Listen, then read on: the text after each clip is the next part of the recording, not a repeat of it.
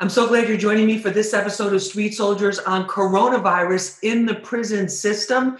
Men and women behind bars are facing challenges that none of us can imagine who are on the outside lack of sanitary supplies, lack of information, lack of proper protection. And now we're seeing spikes across the country in prisons across the country in prisons with the coronavirus infections. The rates are going way up. Joining me for this conversation is Stephen Short. He's a supervising attorney of the Prisoners' Rights Project for the Legal Aid Society. Stephen, great to have you with us. Thanks so much. Thank you so much. Also joining us is Charles Tucker Jr. He's a criminal defense attorney and a partner with the Cochran Law Firm. He's also the author of a new book called Five Brothers. Charles, great to have you with us. Thank you, Lisa. Nice to be here. Thank you. Also joining us is Sol B. He's formerly incarcerated. He is a reformed gang member, working dad, and community advocate for the youth now, and co-host with his wife Isha J of the hot podcast Hustle and Love. Sol B, great to have you with us. Bye, Lisa. Thank you, uh, Stephen. One of the issues is we saw on the outside, just in the in society in general, extreme shortages in the early months of the pandemic of just basic things like sanitizers were being sold at jacked up prices. We have heard reports that in some of the city city jails, there were inmates did not have soap. They did not have some of base like super basic cleanliness things. What are you seeing in terms of the availability of cleaning supplies, sanitary things, and sanitary precautions in the state system? Right. So we know that you know prisons are notorious for not providing the type of supplies that incarcerated people need, and certainly that's the case today. Um, certainly that's the case, and it's been the case throughout the pandemic. So you know we've been litigating basic conditions issues in state prisons since the 70s. I can say that when it comes to COVID 19 and when it comes to hand sanitizer, early on, incarcerated people were essentially forced at certain prisons to make to manufacture hand sanitizer for you know three cents uh, an hour, you know, for absolutely ridiculously low wages. And even uh, those products were not provided to the incarcerated people that made those products. So at a lot of facilities, we were pushing superintendents and pushing the department to provide hand sanitizer when we knew that hand sanitizer is being manufactured by our clients, right? And that continues today. Many of the facilities, hand sanitizer is now provided.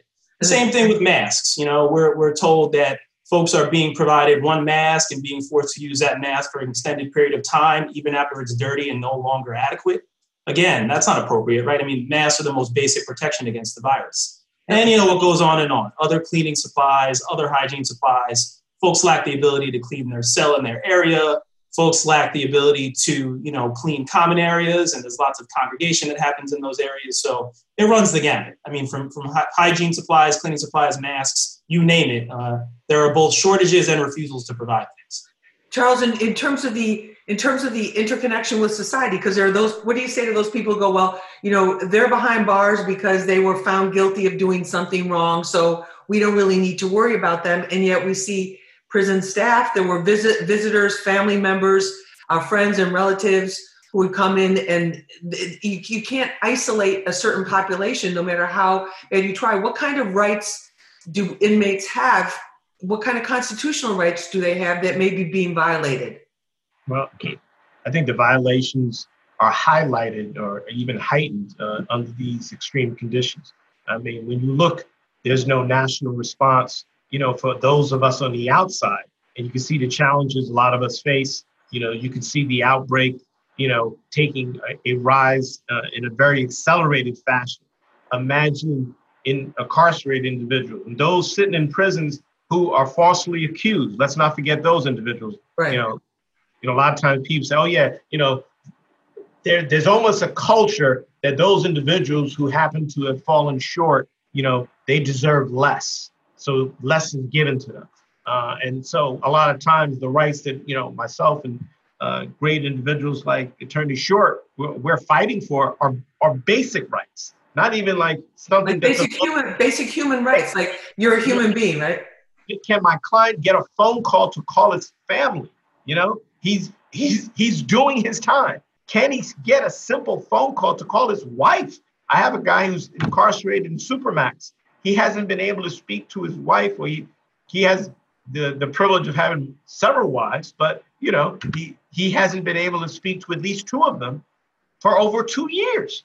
You know, like basic rights is what we see being violated, as well as a compromise uh, to basic safety protocols that should be afforded to every citizen. So it'll be one of the one of the measures that they try that were taken in New York State and in other states around the country is early release of, of people, people being released due to the coronavirus. But in terms of when you're behind bars and and also the other measure they took was to lock down, prevent visitors uh, from coming in for a long time in the federal prisons. What does that do to you when you're behind bars and you can't have any visits and you can't get information and you know something is going on that could possibly take your life that you have no control over? Take us into that mindset of somebody who's well, behind bars facing that. Well, technically, if you apply, you know, being in, you know, the closeness of the cells are not six feet, number one. So if if the virus is contacted by contracted by an inmate, the next door individual, like I said, if something comes into the cell block, as I was explaining to you, like the flu, everybody's going to be susceptible to it. I mean, like like domino effect.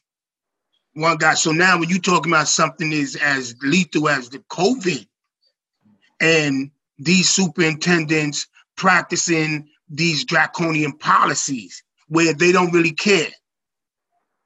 Honestly, because if they did, they would take this measure, but they feel you're in prison for murder, you're in prison for robbery, you're in prison for rape, you're in prison for whatever.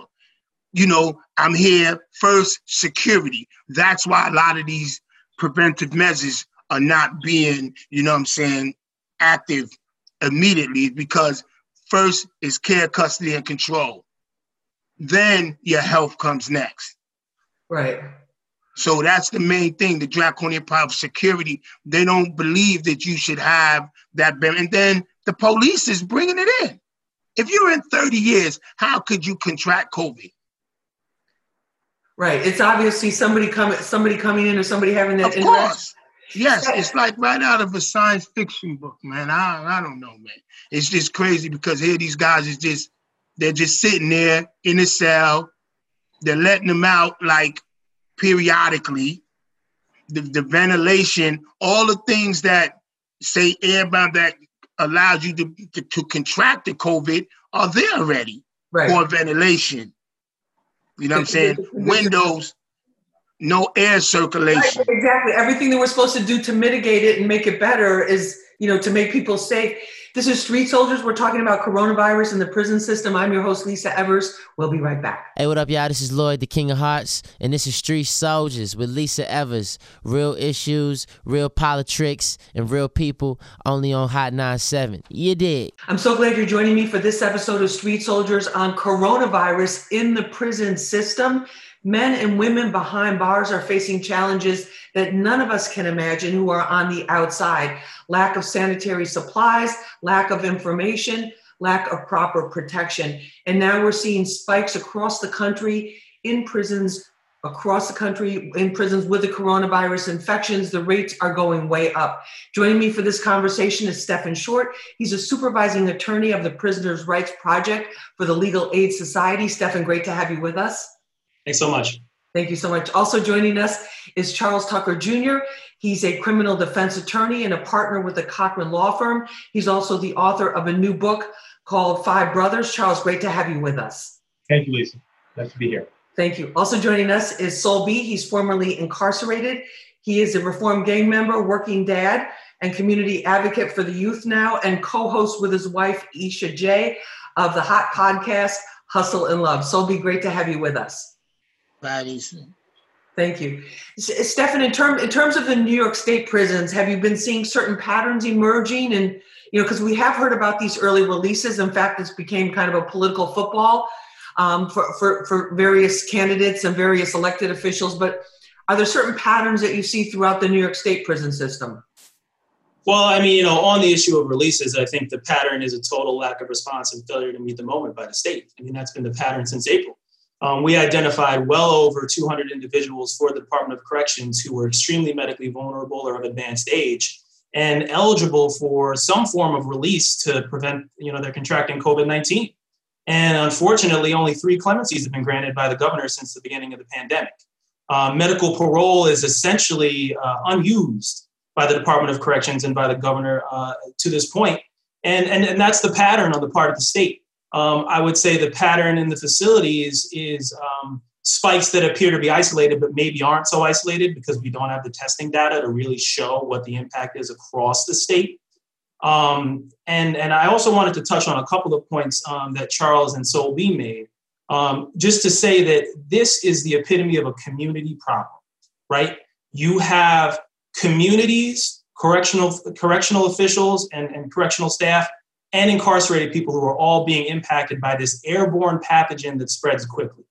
And the, the, the political issue around people who are convicted of crimes and people who are in prison and this idea that they deserve less is at its utmost absurdity in this situation, where if we don't provide incarcerated people with the care that they need and the cleaning and hygiene products that they need and the protection that they need, they're going to infect staff. We're going to infect communities around the facilities. We're going to have serious issues. And that's right. That's exactly what has happened in Greene County.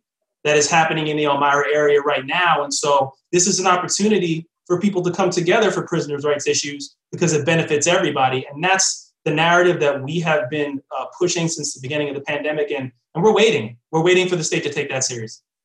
Charles, in terms of the, you know, we've been getting health guidance, and you know, as you say, there there's been a lot of a lot of things and information and procedures lacking just for people who are outside the prison walls. But when you when you look at just the way, you know, we always say you test the rights of the people by those who have the least rights or have the least power, and you look at what's happening in with inmates regarding this disease. What concerns you the most?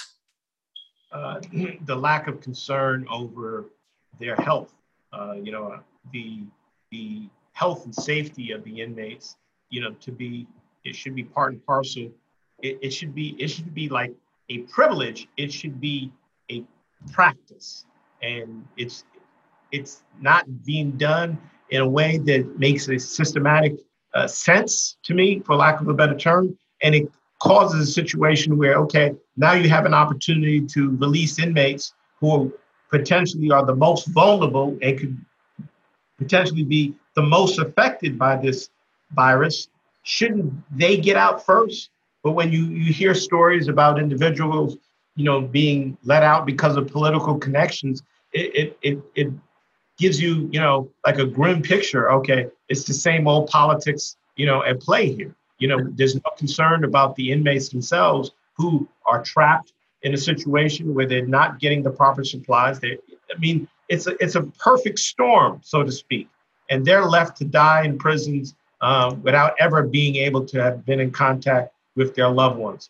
It's it's a tragedy, uh, a, a, monument uh, proportions, and in a lot of respects, it's very sad. It, it paints a sad uh, story about what our prison system is behind closed doors. No, absolutely. Sol B, what about the pressures on the families who have? All right. Well, who have loved ones? Okay, I'm gonna share some with you. I have a family member Vance Jackson, who, who's in Wende, he's being penalized right now because he has bronchial asthma, and the mask basically prevents him from breathing, and they have totally isolated him. Like he's done something punitively.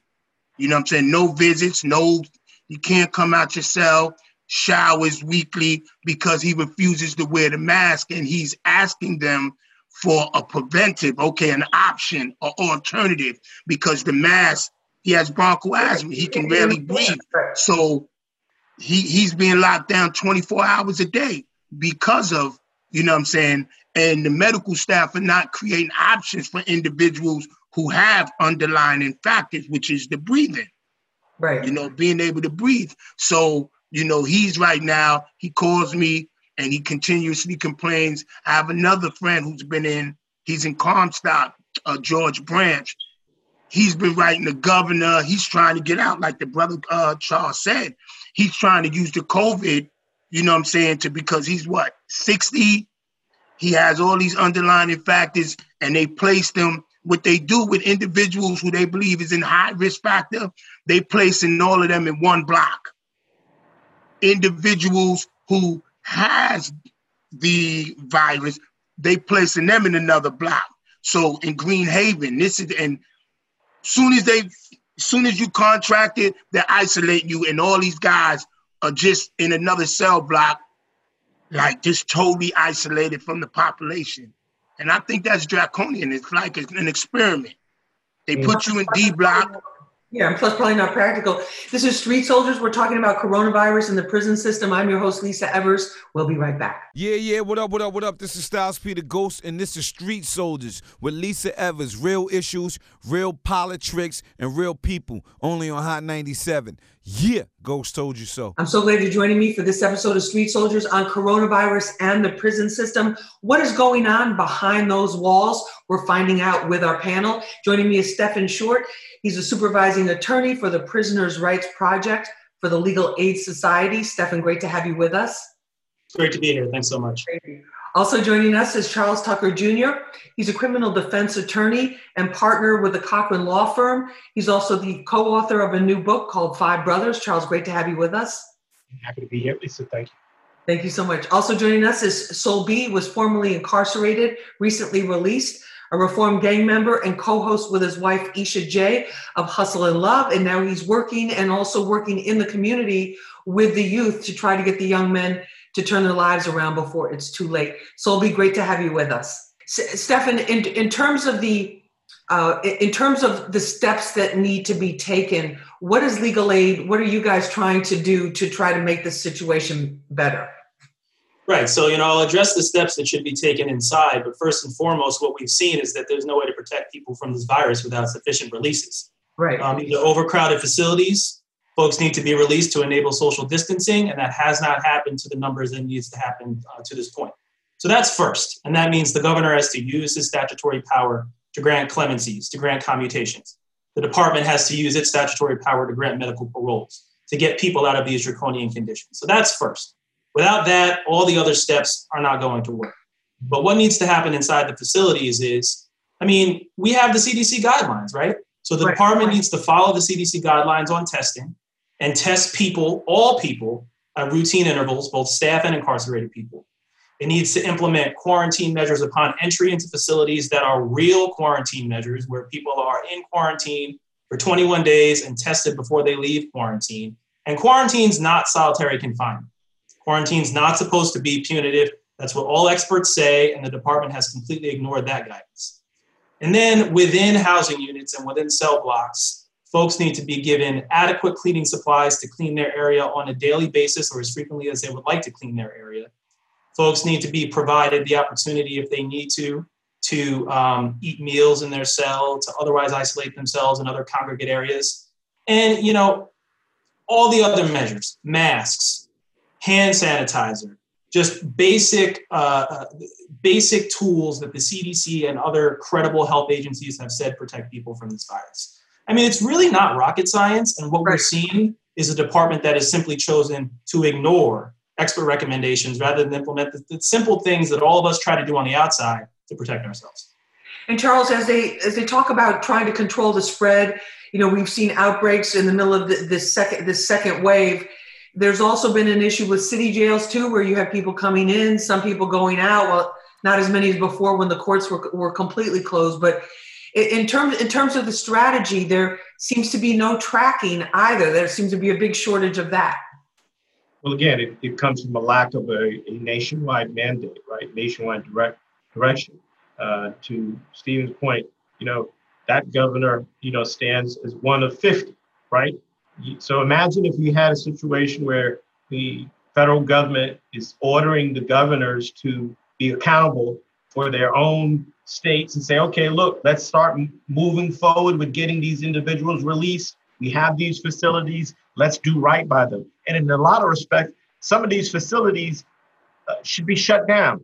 They should have been shut down. You know, I, I'm, i can say Rikers and is, is one. There's a bunch of facilities in Mississippi. You know, my partner Carlos Moore was fighting before the, the pandemic broke out, where you had a, uh, one of the facilities in Mississippi where 27 inmates have died. That was pre-pandemic because of conditions, you know, uh, guards allowing riots to take place and other, you know, that would cause the compromise of the safety of inmates. So we really have to look at a total restructuring of our prison system. Let's create a situation where the the incarcerated feel safe, uh, even outside of the pandemic. The pandemic has just caused it to be a playground, you know, where a, a feeding ground for the virus, and you know, taking out bodies left and right, even putting the uh, the guards at risk at, at high levels. And then they take it. They then they take it home to the community, to their family.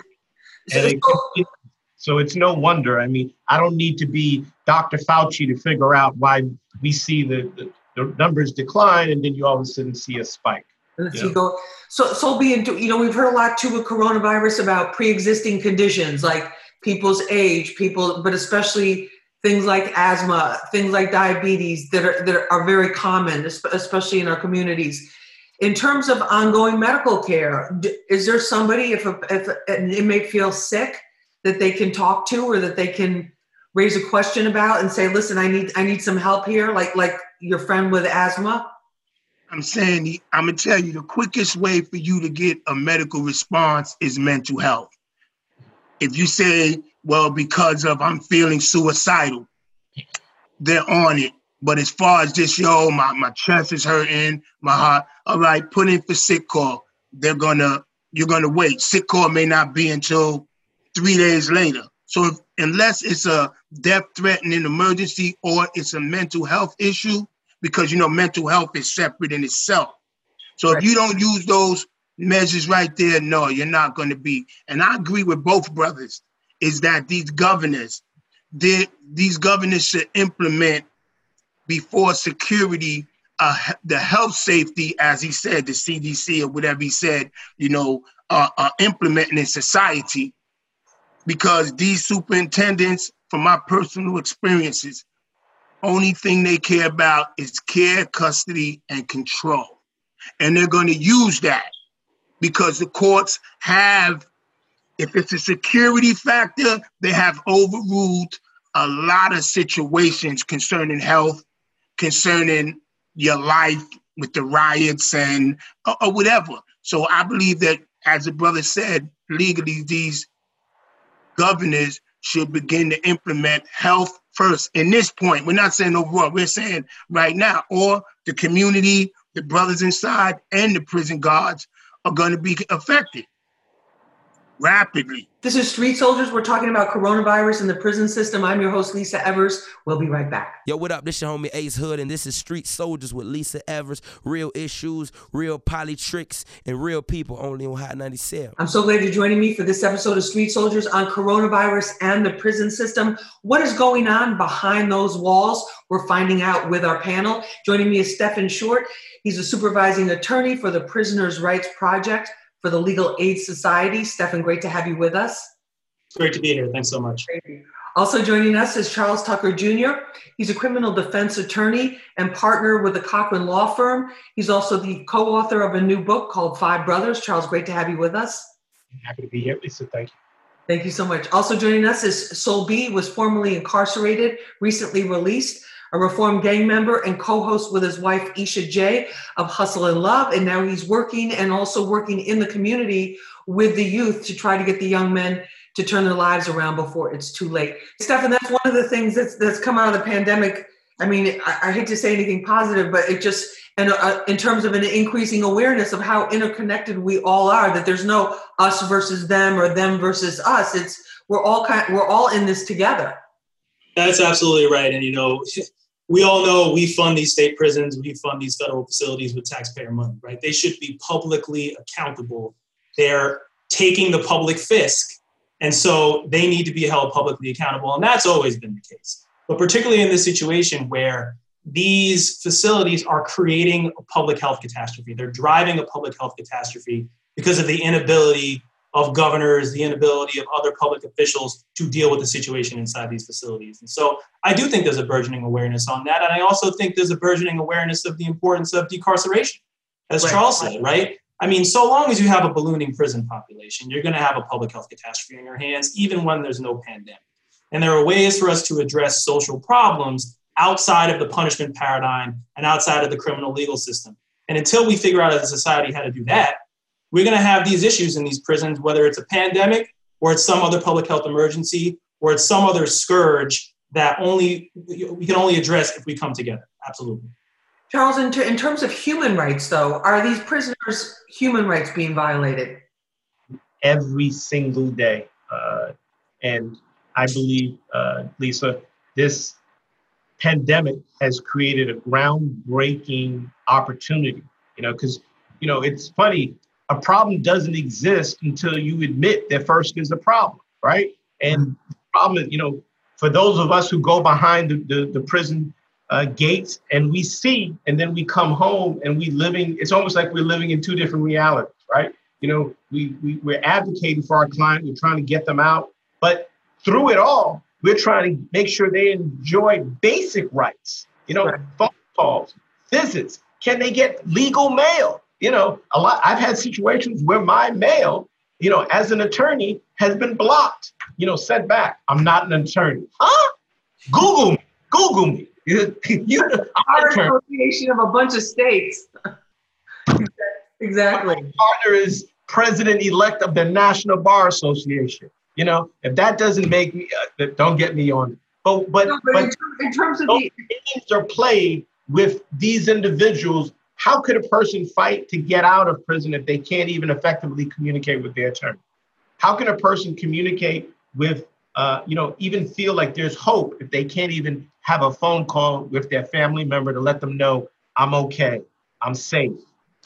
It, it, it's it's egregious, and I think now is an opportunity to start doing something about it. And like I said, it starts with holding each and every single go- governor accountable to the real uh, motivation behind the First Step Act. They have power too, and we hold them accountable to do their jobs and, and, and clean up these prison systems and stop the, the money chain, right? Because it's all about the money and the dollars that circulate, as to Stephen's point. And, you know, let's be real about it, you know, and really address the individuals who really need help and get those who don't even belong behind our prison gates. No, definitely. And so, and so be in terms of what people can do to, to support, you know, to, to support uh, equal justice for everyone and, and respecting the human rights of those who are behind bars. What do you, what would you like to say to people? Well, first and foremost, I can understand what uh, Charles is saying because I was a direct victim of those inhumane, draconian process, you know, the 30 years that I did, you know, and from my own personal experience, you know, even in modern times, these were things that were practices before prison reform, you know, when they were really penal systems, the penitentiary. So you realize in the modern time, are these things still being practiced from a personal standpoint? Yes. These brothers have no human rights you're not looked as a human being under those circumstances. I don't know why, what's the psychological uh, effect of DOCCS, how they indoctrinate their correction officers, but they don't see you. They see you as us and them.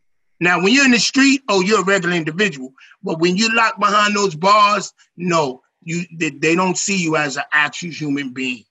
And they perpetuate that every day. So with this COVID thing, this health thing, I don't, you know, I just see brothers as is, like getting sitting ducks. You know what I'm saying? At the hand of the government. I mean, what else could they do? They have no outlets. No, everything is controlled by the powers that be. You can't talk to your lawyer. You can't call your family. All in the name of security. So I should, I believe that the governors should, at some time, deviate from that and focus on what is because it's affect us in as well as out here in the community. All right, and, and Stephen, in terms of the in terms of legal legal actions, do you does Legal Aid Society does your project have any actions that are pending or planning? Yeah, we we have filed multiple writs of habeas corpus to try to get people out of prisons and jails during the pandemic. Um, we've met mixed success in the courts. Um, we have several still active cases. We have some cases that are on appeal at this. And we're you know, we're gonna continue to push the courts to address the pandemic and address issues related to the pandemic. But you know, one thing I'll say is that you know these types of revolutions do not happen in the courtroom; they happen in the streets. Right. So we're going to continue to call on people to get out into the streets. And to, once you're out in the streets, demand a major restructuring of the way we deal with social problems and criminal justice issues in our society. And that means taking funds and resources away from systems of state violence and directing them into the kind of systems and interventions that build healthy communities. That's what this moment is about. And you know, when we're not in the courts, we're in the streets fighting for those things, and, and, and that's the battle. All right, gentlemen, I want to thank you for being with me for this episode of Street Soldiers.